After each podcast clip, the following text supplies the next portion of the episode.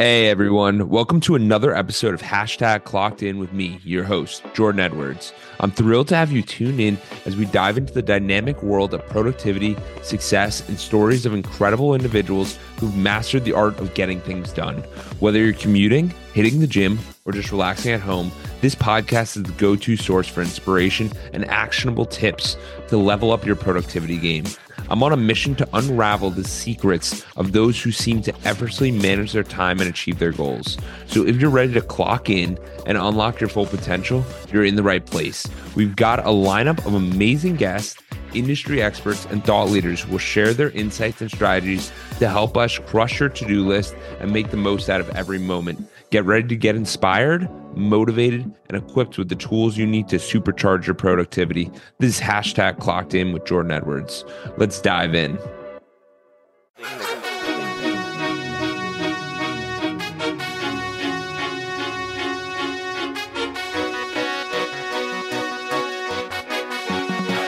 What's up? It's Clocked In with Jordan Edwards here.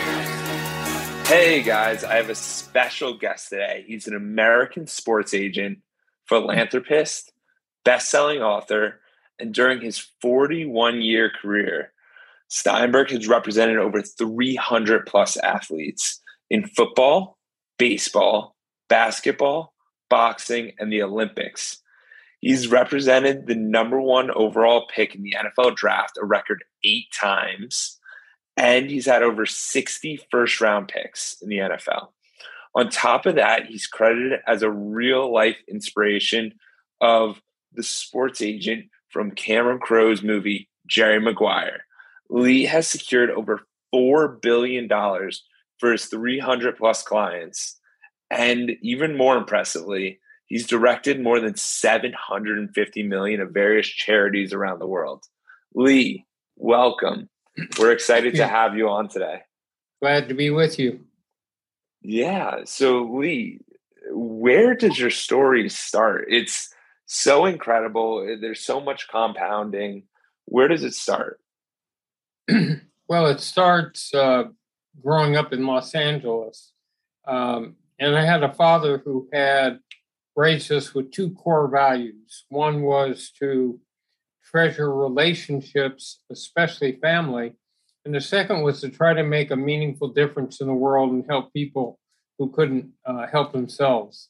Uh, now, my grandfather was in the entertainment business. He was in the restaurant business, and he ran a place called Hillcrest Country Club in West Los Angeles. And it was the hangout of the movie community. So he would play gin rummy every day with old comedians like Groucho Marx and George Burns and Jack Benny. And um, so I sat on the lap of Marilyn Monroe and, and had an autographed Elvis Presley guitar. Um, and I went up to uh, Berkeley my first year at UCLA and then to Berkeley, and it was a tumultuous days of the 60s. So yeah. we were demonstrating against the war in Vietnam. And the governor at that point was Ronald Reagan. And um, I was student body president. So every time we demonstrated, he cracked down. So I learned everything I needed to learn about the art of negotiating from dealing with um, then governor, later President uh, Reagan. And um, and I was in a dorm uh, a counselor while I was working my way through law school, and they moved the freshman football team into the dorm. And uh, one of the students there was a young guy named Steve, and uh, Steve Wozniak went down and formed Apple Computer with Steve Jobs. And we had another fellow, Mike uh, Brian Maxwell, who formed uh, Power Bar, and a whole lot of uh, athletes. And so Bartkowski ended up being the Steve Bartkowski was the quarterback yeah. of the team. He ended up being the very first pick in the first round of the 1975 NFL draft. and I I had traveled for a year after law school and was looking at any kind of job other than that. And he asked me to represent him, and we got the largest rookie contract in NFL history. And it started in Atlanta as uh, as we arrived there. That is absolutely incredible. You named a bunch of different cool things. Um, so you're telling me that you were the RA and you had Steve Wozniak, co-founder of Apple, and then Steve Bartkowski, who ends up being the number one overall pick. That that's just a very interesting occurrence. And then, what were you doing during that year that you went away that caused you because everyone has the uh, impression that Leigh Steinberg, the greatest sports agent ever, he is obsessed with sports. He's a football guy, he's a baseball guy, he's a this guy. But was that really the direction you wanted to go, or it was kind of? Oh no, I was uh, I was raised to make a difference in the world, so I saw myself, you know, as a great civil liberties, civil rights attorney, uh, and um, uh, you know, or maybe go straight into politics. And um, at that point, sports agentry really didn't exist. There wasn't a guaranteed right of representation. So a team could just hang up the phone and say they didn't deal with agents. And um, what really turned it for me was we arrived at the Atlanta airport and there were klieg lights flashing in the sky like for a movie premiere and huge crowds pressed up against the police line. And we're going to sign the next day. And the first thing we hear is we interrupt the Johnny Carson show to bring you a special news bulletin. Steve Bartkowski and his attorney Leigh Steinberg have just arrived at the Atlanta airport. we switch you live for an in-depth interview. and I really saw then how athletes were the celebrities in communities across the country and how high their profile was, how they were the movie stars. And I thought, you know, if this would be an opportunity to use their high profile to try to trigger positive imitative uh, change uh, in, especially in young people. But we made it a policy at that point. I thought if every athlete would go back to the high school community and, and retrace his roots and either set up a scholarship fund at the high school or work with the Boys and Girls Club or church, they could establish a legacy there. and then at the collegiate institution, um, pay back the scholarship or now something for younger players or do something with the weight room so Troy Aikman uh, endowed a full scholarship at at uh, UCLA, or Steve Young at uh, BYU, or Edgerrin James at the University of Miami, or Kerry Collins at Penn State, and it was a way of rebonding them with those alums and keeping them part of the community and having an impact on younger athletes to do the same thing. And then at the Pro City, we challenge each of the athletes to find something in their own heart that they would like to uh, tackle, some problem, and uh, set up a charitable foundation with the leading business figures, political figures, and uh, community leaders to to execute a program. So it's Warrick Dunn. Uh, former running back for Tampa and Atlanta, uh, putting the 175th single mother and her family into the first home they'll ever own by making the down payment and, and outfitting uh, the home. Or it's uh, Patrick Mahomes uh, with his 15 in the Mahomies, where he gives uh, to a variety of youth charities, buying school lunches for kids, uh, fulfilling their dreams. or it's Tua Tagovailoa setting up a scholarship fund at his high school. So it's a way of an athlete making a difference, and they also can message. So I had the heavyweight champ Lennox Lewis cut a public service announcement saying, Real men don't hit women. And that could do more to, to influence uh, young adolescents uh, as to the proper way to treat women and, and tune them up to sensitivity towards domestic violence than a thousand authority figures ever could. Yeah, that it, it's amazing because for the company I have, it's Edwards Consulting, and we do personal development, personal finance with people. But there's five pillars: it's mental health, physical health, community service philanthropy, family, friends, and then spirituality. And this community service philanthropy aspect, most people go, Jordan, what are you talking about? What is that supposed to mean? What is that supposed to do? So when you talk to some of these different athletes, because as athletes come out, some of them have egos, some of them have this persona of I'm just focusing on being in the league. And you're kind of going, no, you got to take this extra burden, this role player, you got to take this responsibility. Was that concerning in the beginning or people were receptive to that? Have you lost athletes due to that? Well, here's the thing when you represent athletes, you're cutting up a little bit of your own life to share with them. So you might as well do it with people who you share the same values with and who believe the same things are important. The most important skill is listening. It's being able to draw another human being out, cut below their surface responses, and understand their deepest anxieties and fears and their greatest hopes and dreams.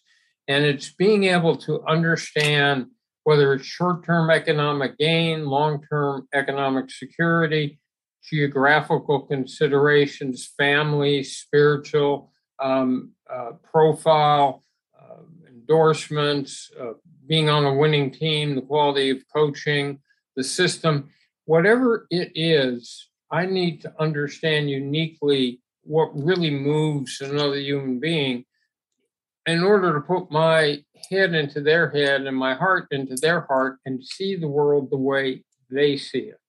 So um, I made it really clear in the very first meeting I have with an athlete, but they already know that this is the orientation that will root you into these communities, will build toward second career, will ground you in a program that takes you to and through the draft, mentors you at the highest level. And then at the end of it, you're looking to put players in the Hall of Fame, which we have 12 in football and some in baseball. And um, you're looking to have for them to have a great second career.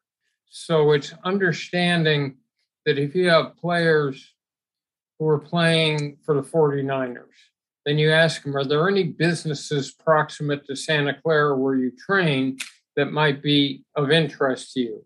Well, high tech uh, and uh, venture capital. And so it's not by chance that Brent Jones, the retired tight end of the 49ers, put together a $3 billion hedge fund. Or uh, Bruce Smith owns a construction company um, these athletes, and, and, actually three of our former players, are minority owners of NFL teams. Warrick Dunn, who I mentioned, owns part of the uh, of the Atlanta Falcons. So for this generation, they can be the owners, they can be the entrepreneurs, they can be you know broadcast figures, but you have to work with them to build that. Absolutely, and I had um, a long time ago when I started the podcast. I had Ron Jaworski on, and he mentioned about that dynamic of there's only three years in the league on average. So for someone to make it is pretty powerful. And he's like, I ended up getting lucky. I had some people that were investing around me. How do you? It seems like you have the foresight to obviously you've seen so many people's careers and understand that it's hey, we need to set you up for a second career. Are most people are they excited about that? Are they even comprehending that at the moment? Or you're just seeing in the foresight because you've had so many experiences? Well, they're not comprehending it as they come into scouting uh, coming off a college campus, but their parents are. And in most cases, you're dealing with parents who are the screeners on agent representation for their kids. And so they get that. The father gets that. The mother gets that. And um, it, but look, for athletes, that's an abstraction. It's long term, uh, uh, somewhere out there. but it is for everyone young. And so it, the best part of it is if I can help develop their non athletic skills. And some of the skills that sports teaches are like postponement of current gratification for future success. It's uh, heavy work ethic. It's teamwork and working in a team situation. It's using a, a vast body of information, a complex body of information in real time. And it's courage under pressure. And most importantly, it's resilience, what you do when um, adversity strikes. So, what does the quarterback do when he's thrown a couple interceptions? The crowd is booing, the game is getting out of hand, the center's looking at the quarterback like he must be on hallucinogens, and um, um, and things have gone horribly. Well, it's the ability to compartmentalize, adopt a quiet mind, tune out extraneous uh, uh, uh, abstractions, and elevate your level of play in those critical situations, notwithstanding the past, to to take a team to and through victory. And that's quality you look for. It's resilience, the ability to to function in crisis. All of us in life are going to be pushed back. We're going to be disappointed. We'll we'll fail at something we wanted to succeed at. We'll have uh, uncontrollable uh, hardship come, uh, sadness. And then the question is can you get knocked back, but then rise again and and be engaged in the struggle once more? Yeah, I, I love that. And delayed gratification that is so relevant to all of us in personal finance, at, at everyone in their lives because we jump so quickly to wanting it now. I want it now. I need it now. Where's the contract? Where's this? Where's that? And it's like, no, this stuff takes a long time to get going. So, and you, and for, you have a younger generation like Gen Z that's brought up on big computer screens with color and sound jumping on and are, are interspersing uh, TikTok with Snapchat, with uh, every other form of social media. And um, it attenuates attention span because everything is in quick bursts of, of uh, stimuli. And oh my God, if you're 18 and you send a text to someone and they don't text you right back, it's oh my God, am I nobody likes me? I'm unpopular. Or if you post something on social media and you don't get enough likes for a young person, it's like, oh my God, what a rejection! The world doesn't love me. Leigh, so in touch. I love it.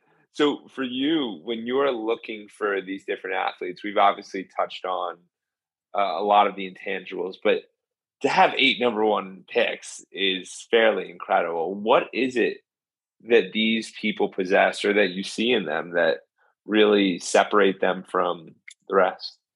Well, first of all, I mean, it's a cliche, but work ethic. Um, the people that succeed in professional sports, what you're seeing in their performance is the tip of the iceberg. Underneath is endless hours of preparation, endless hours of physical training, endless hours of book study. It's over and over and over again. It's the basketball player that that goes into the gym for three hours and shoots shots. You don't see any of that, but you have many gifted talents with athletic talent. But if they don't have the work ethic and don't put the time uh, into it. So you're you're looking for that. You're looking for again someone that that will give his all in ways that you probably can't see. Um, so that's that's the first stage. And second, you're looking for intelligence. You know, just a bright mind. You actually have to be pretty bright to play a complex playbook in in sports. And then you're looking for character, the quality of someone's heart, and whether or not, you know, they'll do what we just talked about, which is rise again um, uh, when things get tough. What's their response going to be um, when when they're not immediately successful? Will they keep uh, uh, trying and and stay that way? So it's it's a set of qualities. A self starter who is. Um, I always say that that I'm recruiting athletes who would be successful with or without me because they had the drive and um, uh, fortitude and vision to to want to be something special. Yeah, that that's it's so true, and a lot of that relates to things outside of sports as well. I just bring this up so that the audience realizes that we're having a sports conversation here, but it's not. It's about life and it's really applicable to those other areas. So I want to get into. I know you have a lot to do with uh, concussion protocol and different areas like that because I realized that you were one of the first to bring that up, and that was really fascinating to me because as an agent, it's most agents are I want to make the most like I need my clients to keep going. I want to make the money and it's more about the player's health than afterwards. Yeah, so dive into that. So I had a crisis of conscience back in the 1980s uh, when I'm representing some weekends half the starting quarterbacks. They keep getting hit in the head and other players too. And when we go to doctors to ask how many concussions is too many, what are the long term ramifications, they had no answers uh, back in the late 80s and early 90s. And I thought, I can't really feel a lot of excitement about being in a profession if I'm leading young athletes down the road to dementia. Uh, their physical health is important if I'm just stuffing dollars into the bank book without being concerned about the fact that, um, that they may be impaired later um, so I started to hold concussion conferences, and the very first one was in the early 90s. And we had players like Troy Aikman and Warren Moon and, and Steve Young and Drew Bledsoe there. And they listened to neurologists. So I got the leading neurologists across the country to come and talk about what we knew about the effect of concussion. And ultimately had a conference where they came up with with a metric which was that after three concussions you have an exponentially higher rate of a propensity towards alzheimer's parkinson's uh, premature uh, senility chronic traumatic encephalopathy and depression so i called it a ticking time bomb and an undiagnosed health epidemic and kept fighting to to have more awareness. And then the question was, how can we prevent them? And can we find a cure for a brain already concussed? Because every time an offensive lineman hits a defensive lineman at the inception of a play, it produces a low level subconcussive event, a little bit of change. So even if you're not knocked out cold in a way everyone can see, um, you could have an offensive lineman with 10,000 subconcussive uh, events um, none of which have been diagnosed because they just feel stunned and continue playing. And and uh, but the aggregate can do the same thing as three concussions. So we've looked at at playing. Uh, what age is appropriate for a young person to start playing tackle football because the young brain is in development. We've looked at ways to take blocking and tackling with the head out of the game we looked at could you just play a season without actual hitting during training camp and during uh, uh, practices, and um, which they do now in the Ivy League, and that reduces concussions. I've looked at helmetry, something that would really protect the head. We've looked at the best way to cure a concussed brain, and we have things like um, hyperbaric oxygen, which seems to help. There's a process which is electricity into the brain called um, uh, RTMS that seems to be helpful. Um, there's something that Dr. Jake Van Landingham put together, which, um, if you apply it right when the concussion takes place, reduces the brain swelling. So we continue to search for ways to make the game uh, safer. My my fear is if 50% of the parents in the country understand the danger of concussion and tell their teenage boys you can play any sport but not tackle football.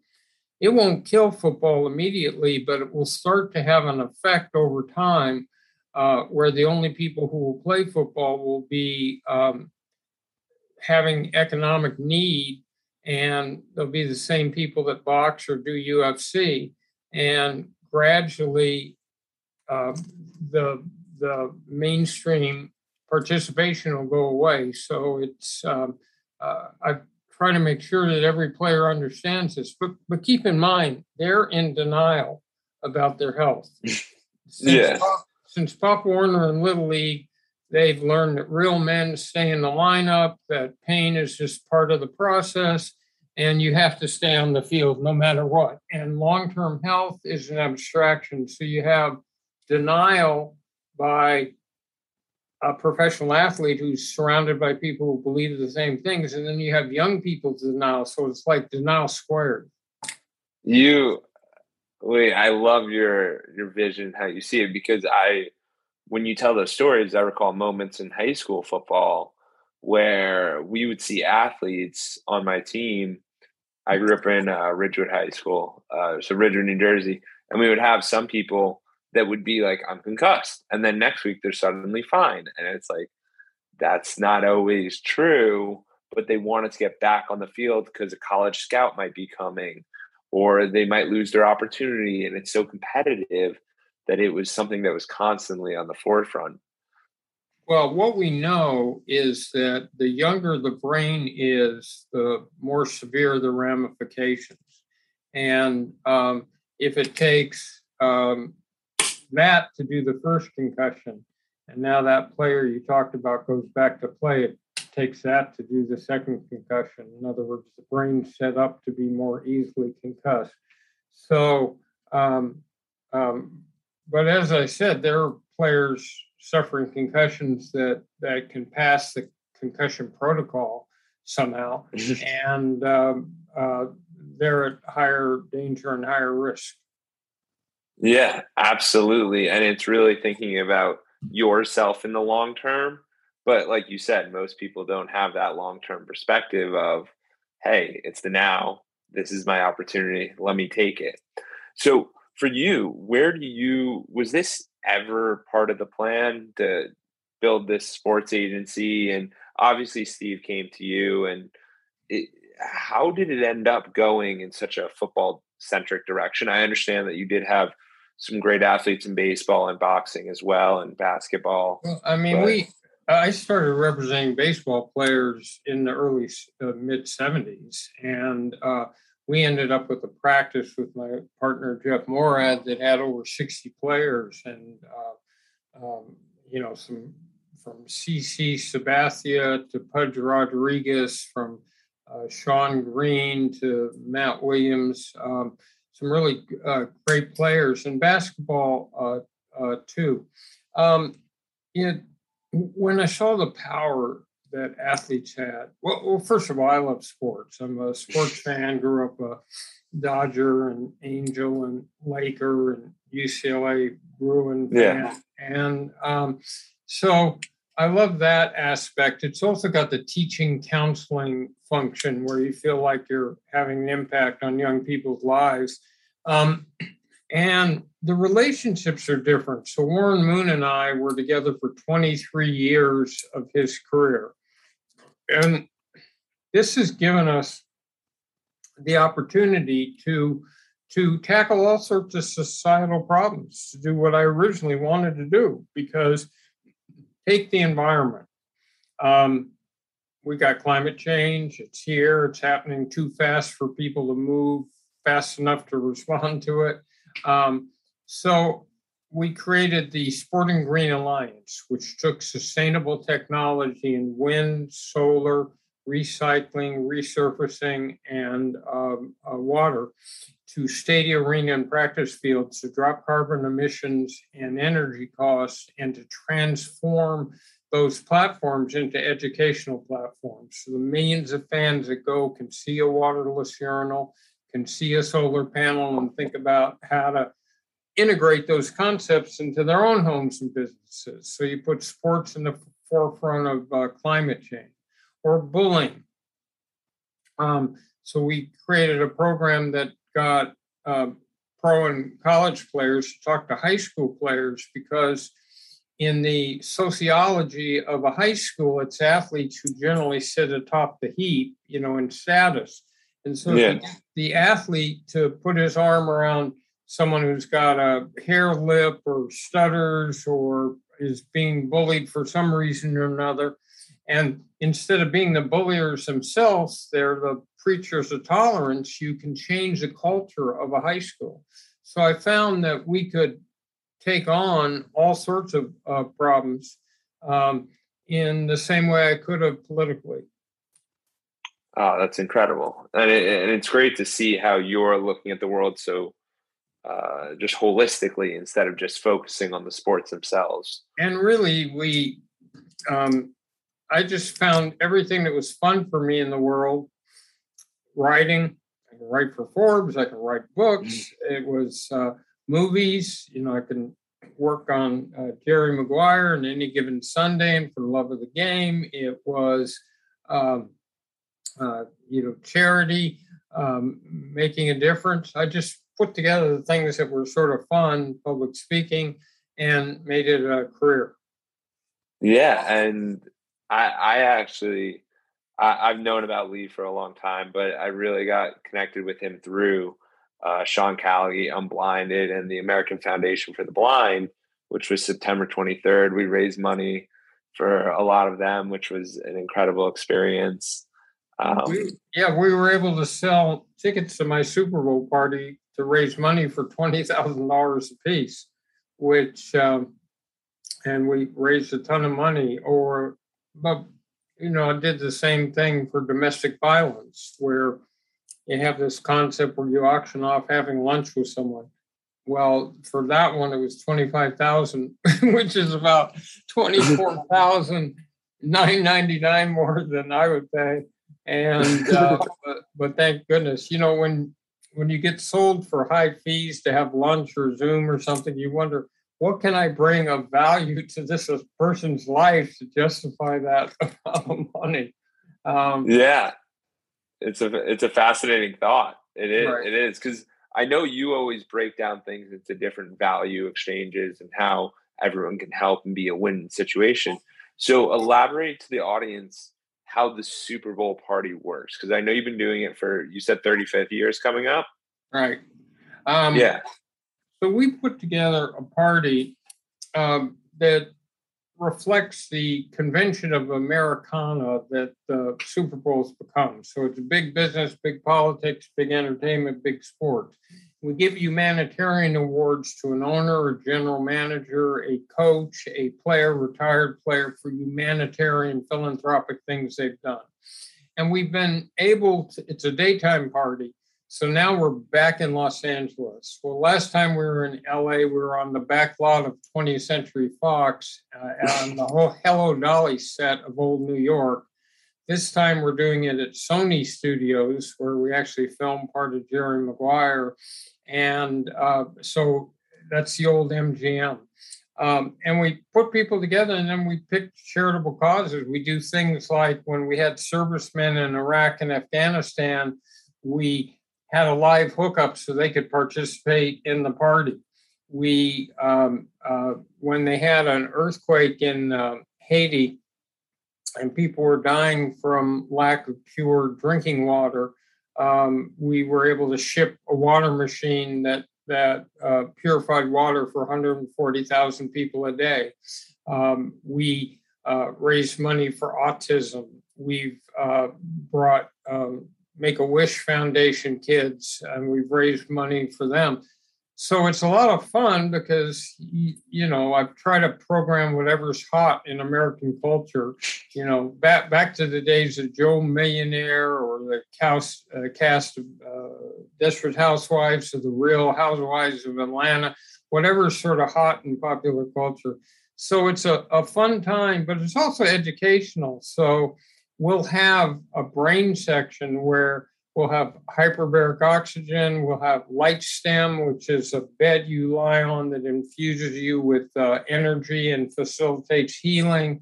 We'll have displays of all sorts of the cutting edge biomed breakthroughs that can help not just athletes, but but baby boomers like me. And um, so it's it'll be a lot of fun. We'll have virtual reality. We'll have a you can put the helmet on and you're Patrick Mahomes and you you're now playing uh, football in virtual reality. We have all sorts of displays, so it's it's um, uh, and then our current clients and past clients and it's it's a, a real mix of Americana. I love it. It's it brings it all together, and that's kind of the big thing that is learning here is that it's not just oh I'm going to have a Super Bowl party with my friends, or I'm just going to have it be an educational thing, or it's just going to be an entertainment dynamic. It's bringing it all together, and this is so useful for all of us listening because this is how we can conduct business. We can conduct business and bring all these pieces together and changing the way people really think about things. So think about this when you were in college and you had to study and you had a girlfriend you needed to see. The way to think about that was take your girlfriend with you to the library. Okay. so, how many utilities can you get out of the same uh, time? How many different verticals can you complete? How many different lives can you touch out of the same action? Because this moment is all there is. Um, I'm not thinking about what's on my cell phone or what to do later, and it, all my energy is focused here. And if you just do that, put every bit of energy into whatever's happening right now, and later you'll do the next thing then you get the most out of it because you're listening to text and subtext and trying to uh, really communicate and bond with another human being. But there's so many things to do that multiple uses of time. There's probably 25 different utilities we get from the uh, party, including um, having people we do business with uh, there and the Players Association that regulates us, and uh, and uh, press, and uh, coming as guests. And for one party, I remember we had Rob Schneider, the actor, dressed up as the uh, exercise guru Richard Simmons. Only he was the bad Richard Simmons, and he got drunk and he uh, ate ding dongs and he did everything that an exercise guru wouldn't do and they showed that on Jay Leno's show that night. Oh my god! well, I had the real Richard Simmons as a guest and showed that. I love that. That that's the kind of uh, good fun of bringing everything together. And I've actually been thinking about this utility mechanism because I was reading uh, "Awaken the Giant Within" by Tony Robbins, and he has this thing where you write down 25 things that uh, remove you from pain and move you to pleasure. So, like, one of the things we did was I like seeing the sunrise. I like going on walks. I like working out. I like being outside. I was with my girlfriend. It was like five, ten things at one time. And when you start to view the world like that, it, it's changing. It's life changing because you're not multitasking. You're just putting it all in one concoction and seeing what works. Exactly. And you're in that time in that moment. You're not worried about what's happening on your cell phone or on a computer screen or uh, anything else. You're actually living in a real experience. You're not just a voyeur watching. Yeah, and it's really being present and showing up that 100%. Because there's a lot of us who sign up for a lot of different activities who aren't that excited to be there. So I, I, I definitely appreciate that. This is where you need to do an internal inventory. So we talked about it with the athlete, but all of us need to understand what it really is that fulfills us, and it and whether it's family or relationships or or money or or uh, uh, profile or making a difference or whatever it is, it there's always time to look at who you are at this particular point in time as opposed to what you thought five years ago or 10 years ago, and to make sure that you're in touch with where your fulfillment really comes from. Well, yeah, that's, I love that because if we're not measuring where we're at, then we're not going to be able to go to that next level. And we also don't even know if we're going in the right direction because there's so many of us that just sit there and think, oh, I have a job. I'm happy with that job. I got a promotion. My life's amazing. But we're humans and there's a lot more aspects to us than that. Right. For you, Leigh, obviously you've had an incredible client list, incredible friends, incredible people in your life. And you mentioned relationships a bunch. What are some of the ways that you develop these very deep relationships? Because, like you mentioned before, you have half, you're representing half the quarterbacks in the league. I could imagine that people have problems, in which case they're constantly reaching out to you, want that personal connection. How were you able to create that with so many people at such a such a brilliant level? Again, by listening, by really understanding uh, what someone else's needs are, by not being so self absorbed that you have a preset pitch that you have to make or a preset thing that you have to do. It's tuning into that other person. you know, real friendship is being there when it's not convenient to be a friend when your friend may hit a low point in their life, when your friend might um, have some problem where it might not be all that great to be associated with them. Friendship is where are you in critical times um, when someone really needs you.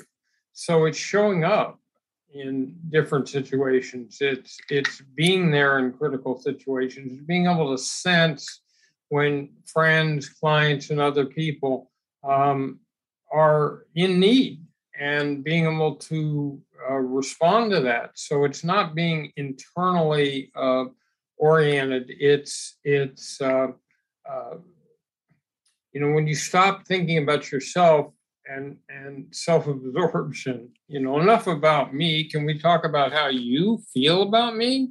Uh, that's self-absorption.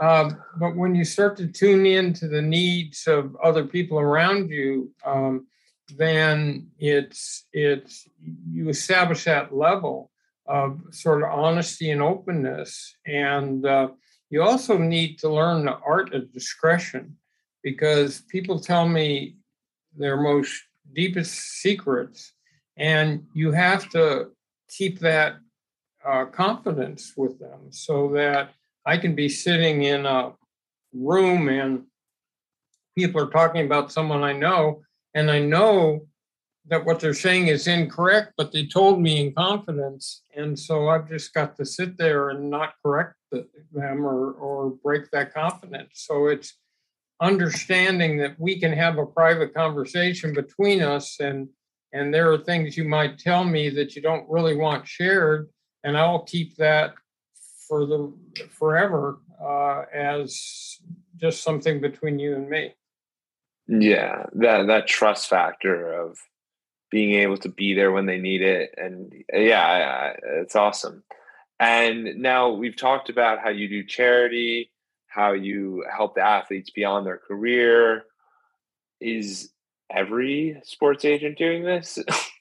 or is it, it seems like you have a very unique approach. And I, I just want to clarify this for me who i'm not that if like i know about sports i know about all the different sports the listeners might know about the sports but we don't know about the business of the sports are all sports agents like this or are you unique in your own way oh i hope there are many that are like this but um, part of why we do an agent academy which we have coming up november 12th and people interested can go to to steinbergsports.com and check it out.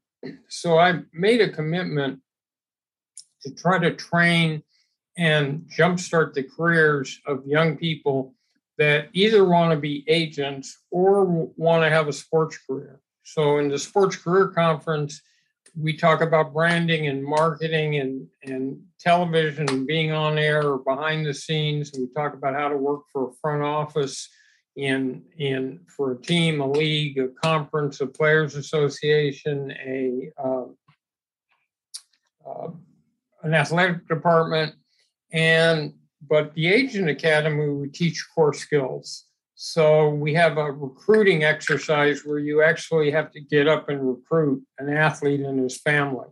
We have a negotiation exercise where people actually have to get going on their um, uh, half of them uh, uh, play general managers and half of them play uh, player agents, and they have the first pick in the draft and they have to negotiate for them. We do a crisis control uh, situation where where your player's gotten into trouble or something's happened. Now, how do you deal with that? How do you defend them publicly and the rest of it? We do branding and marketing. Uh, so you learn how to brand someone out of a hundred people. Can someone identify this name? And if they can, do they have positive feelings about it? So that's Q factor. And we do all of these exercises. We have them set up a charitable foundation uh, in the Agent Academy. So, trying to teach these values and creating a new generation of, um, of sports professionals that understand the power of sports to do good in the world.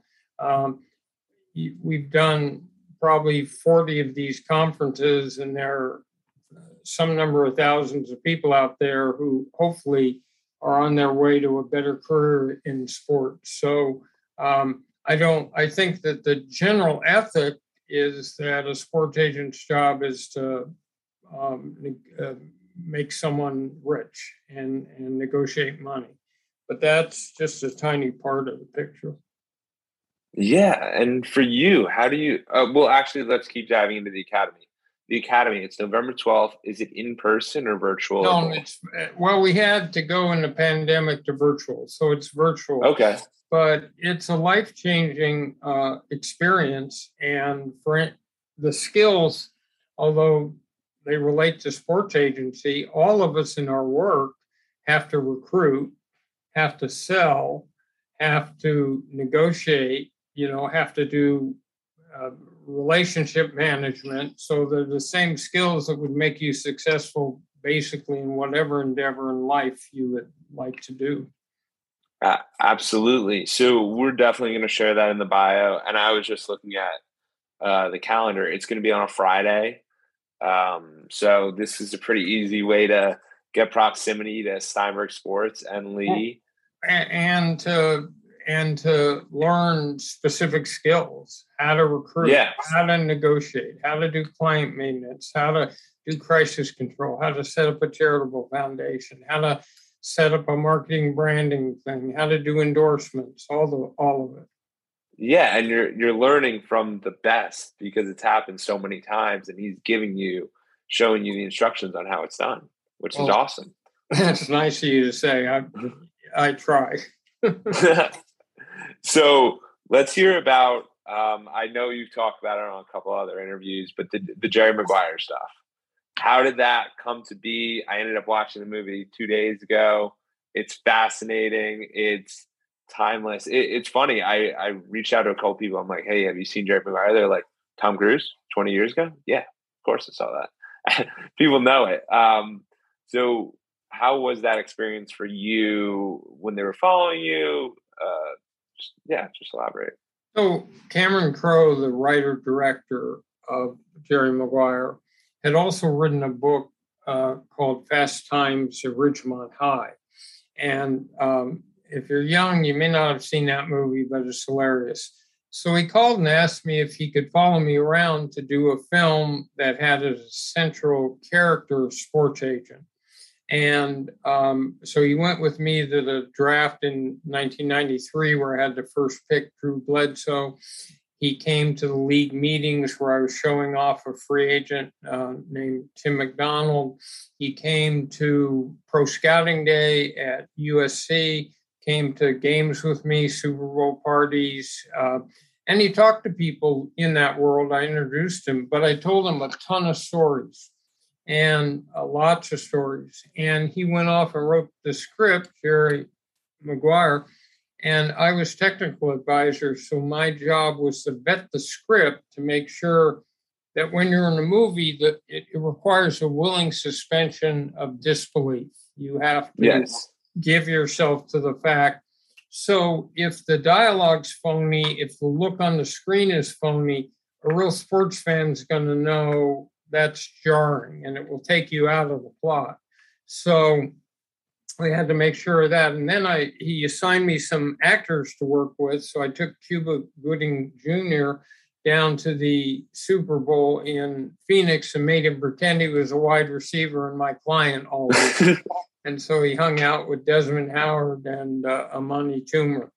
And uh, I actually had to show the quarterback in the film, Jerry O'Connell, how to throw a spiral because he had gone to NYU and they didn't have uh, football there. And um, so, um, um, at any rate, a lot of life went up on the screen, and it's been 25 years, and I rarely can walk through an airport or go out to dinner without someone running up to the table or and either saying to me or asking me to say those four words that start with show me the i love it. Show me the money. Um, it, is this something and I, I, realized right there what you did when you had that when you had uh, Crowe with you. You were doing multiple things at once. Not not multitasking but doing multiple no, hitting so the, the, same, same time yeah at the same time so you know i needed to talk to jim irsay the owner of uh, the indianapolis colts so i went out to dinner with him but i took cameron with me so we had some business talk, but you know, he was basically there and, he, and it was like a fly on the wall where he could see things and then he interviewed people around me about their take on whatever was happening. Yeah, and it's incredible to see it because that's what we need to do where you can do multiple things at once and um, when I heard that on a couple different interviews that once you did that and you did the circuit and you did the uh, some of your books came out, that's when the celebrity status really started rising. Was that are are you still?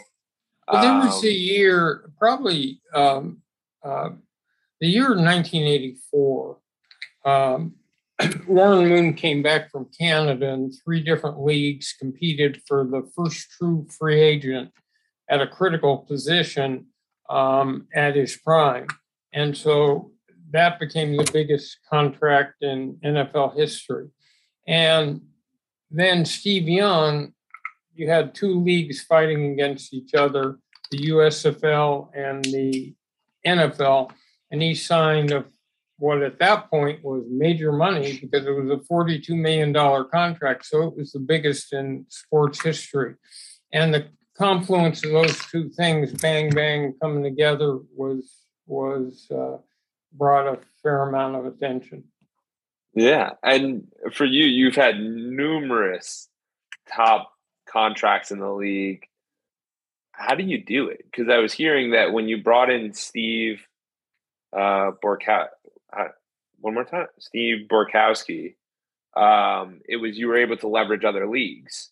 Now, when they're all in the same, how do you do it? How do you do it it's consistently? It's the same thing. It's it's researching the person you're going to negotiate with. So you want to look at their history, and then you want to look at their position. Is it a general manager who has to report to an owner? So he's on call for that. What are the pressures on that person? What are the needs of the team? So it's trying to create a win-win scenario where the players being handsomely compensated, but the team's also getting a great player and that and we're fulfilling their needs too. So it's it's being able to do that. We're largely in sports in a verbal industry. Yeah. We can make a huge deal. You could sign Patrick Mahomes, a big deal, and announce it before any contracts have ever been signed. And that happens all the time. Well, in another field, you'd be exchanging cables and things would be, there'd be all sorts of proof and the rest of it. But we're oral, so it all rests on repetitive business and the quality of the relationships you have. So if I do a great contract one on one with Jerry Jones, then I can do the next one. And the other key is to make sure all the credit goes to the other side.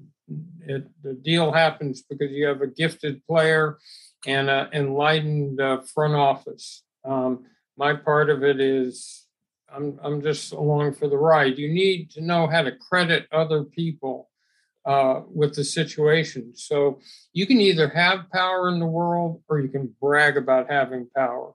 And if you brag about having power in an arena with rich billionaires, that power will quickly dissolve.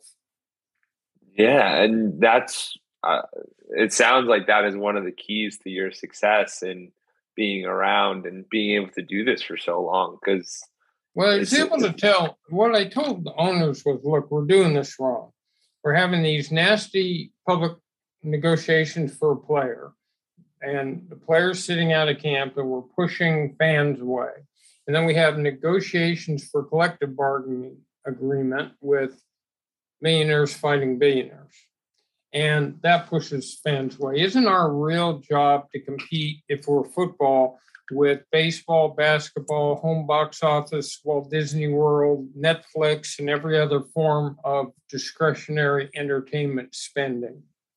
And if that's right, isn't the real goal here to build an NFL network, uh, a big television contract, stadia that have multiple ancillary revenue streams? isn't the job for us to work together to build the brand so that we create this massive pie rather than sitting and savaging each other over an individual negotiation. If we can make the pie big enough, the rest will flow. And that, uh, I love how you just constantly are changing the perspective, changing the idea of this isn't me versus you, but it's actually us versus them. And there's not a lot of people who are willing to stand up even if they believe that they might feel that they've been mistreated or not not going to step in that. Because you're looking there there might be some conflict that comes your direction. Like it's true. But, but don't but don't share it publicly.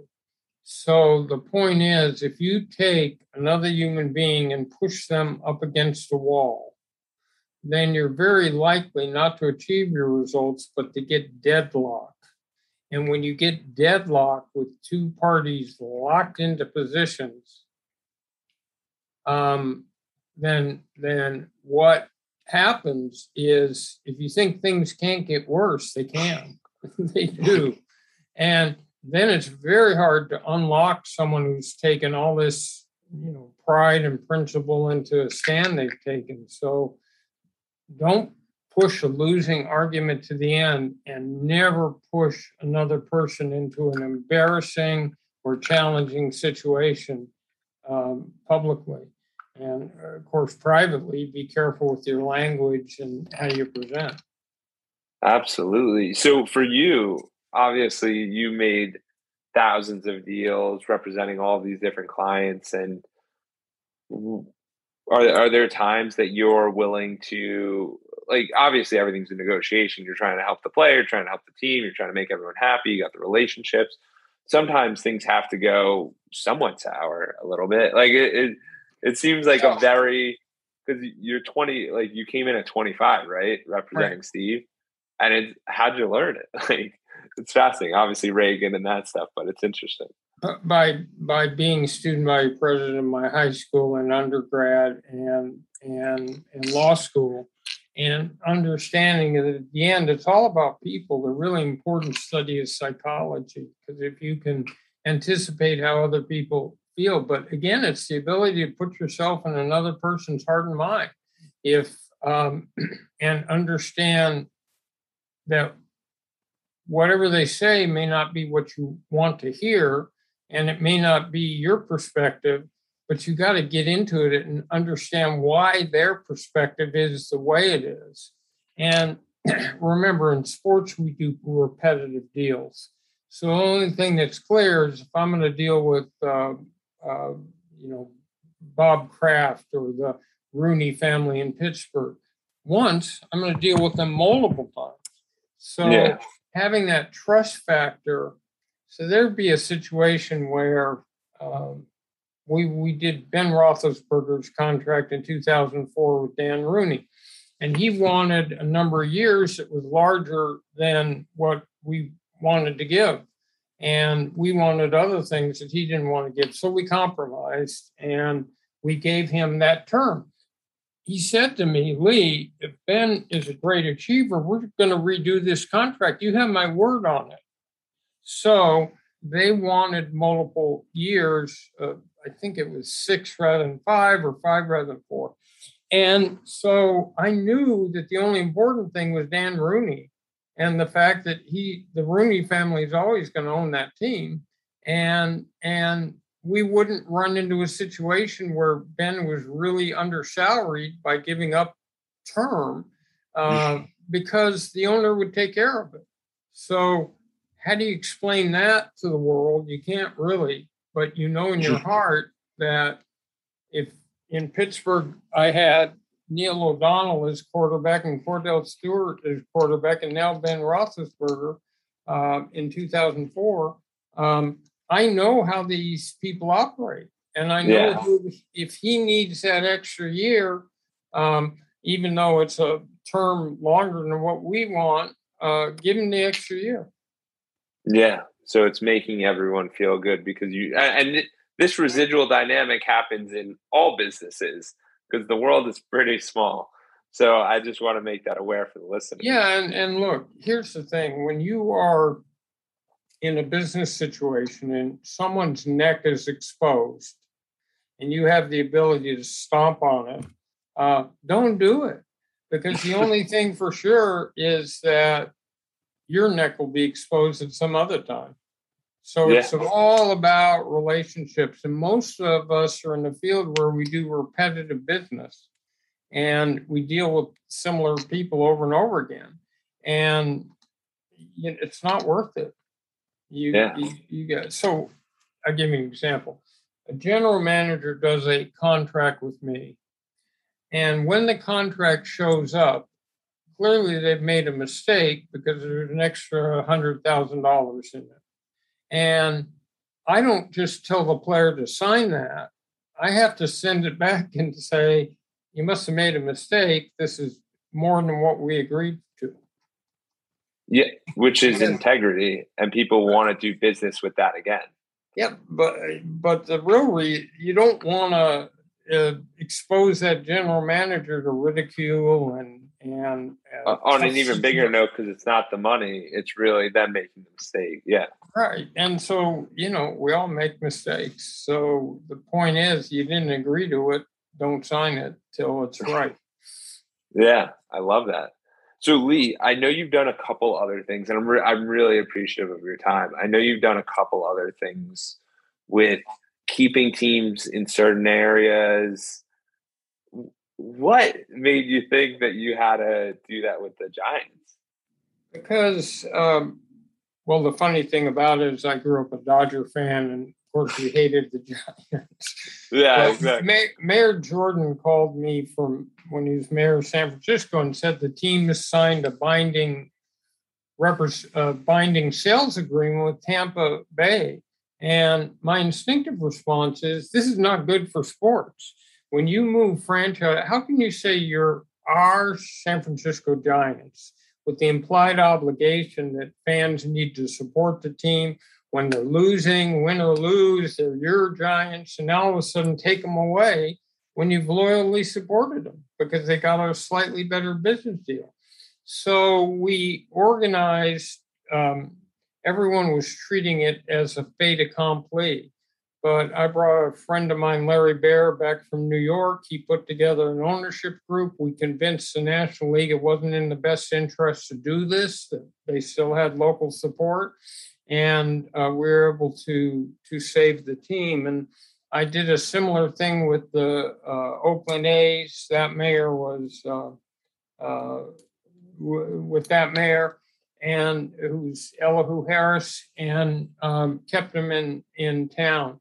And I was outraged when the Rams were going to leave Los Angeles. You see, if if there's not a compact between fans and a sports team that you're going to stick together through thick and thin, then what do they have? Why would you root for a private business really. It's not like the college you went to or the high school you went to. It's a private business and put loyalty into it if they're just going to move. So I've opposed all those moves, except if you really have a team where the community won't support them at all and it's just a bad market. But San Diego wasn't a bad market um, before the Chargers came to Los Angeles and they lost their team, which wasn't right.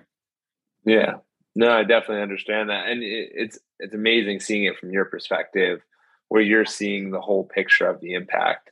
So, quick question, just from a Tampa perspective, uh, there's talks of the Rays leaving St. Pete and going over to Tampa. It's not a huge jump, but is there any uh, effect there? Any anything that you know about that? No, I, to, I don't. But to me, is if you're in the same market, you're in the same market. I mean, after okay. all, remember that that the New England Patriots don't play in Boston; they play in Foxborough, and the yeah. New York New York Jets and the New York Giants play, you know, in the Meadowlands, which is New Jersey, and um, so as long as you're keeping it in the same geographical market with the same access and ability, um, you know, uh, that team has traditionally been really well run because even when they haven't had huge money, they play so well. So they've been a great franchise. They just don't get supported enough. Yeah. Leigh, final question. What is it that will allow someone to have a fulfilling, successful career? Because you went into this sports agency it wasn't what you're expected, what you thought, where you were the direction you were going to go, but you made it work in an incredible way that no one else has seen. So, I, how so I, yeah. yeah, I think that vision is really important. Can you see beyond today and understand where markets are developing, where the economy is moving, what's likely to be a successful area in the future? In other words, if you could take the sport of football, and when I started each team got $2 million as their share of the national TV contract. But you had to see this sport was going to transfix the country. And it, it, it was the right sport with TV in the right time. So it's having vision as to which areas are going to make a difference. And then it's putting yourself in a position where you either, if you're working for someone else, you you look into their life and think about how you can add value. Um, but the most important thing is do you believe in the quality of whatever it is that you're doing in business? You know, do you believe in that you're enhancing people's lives by helping them with financial planning? Well, obviously you are. And, and making a difference. Do you have a fundamental belief in what you're doing? Because if you do, that will allow you to unlock passion and if you have passion for what you're doing, then you're going to be much happier. Thank you, Leigh. This has been absolutely incredible. Great. Thank you for reaching the end of the podcast. For that, we'll give you a complimentary coaching session in the link below with Edwards Consulting. Hope to see you there and have a great day and keep clocking in. Thank you for reaching the end of the podcast. For that, we'll give you a complimentary coaching session in the link below with Edwards Consulting. Hope to see you there and have a great day and keep clocking in.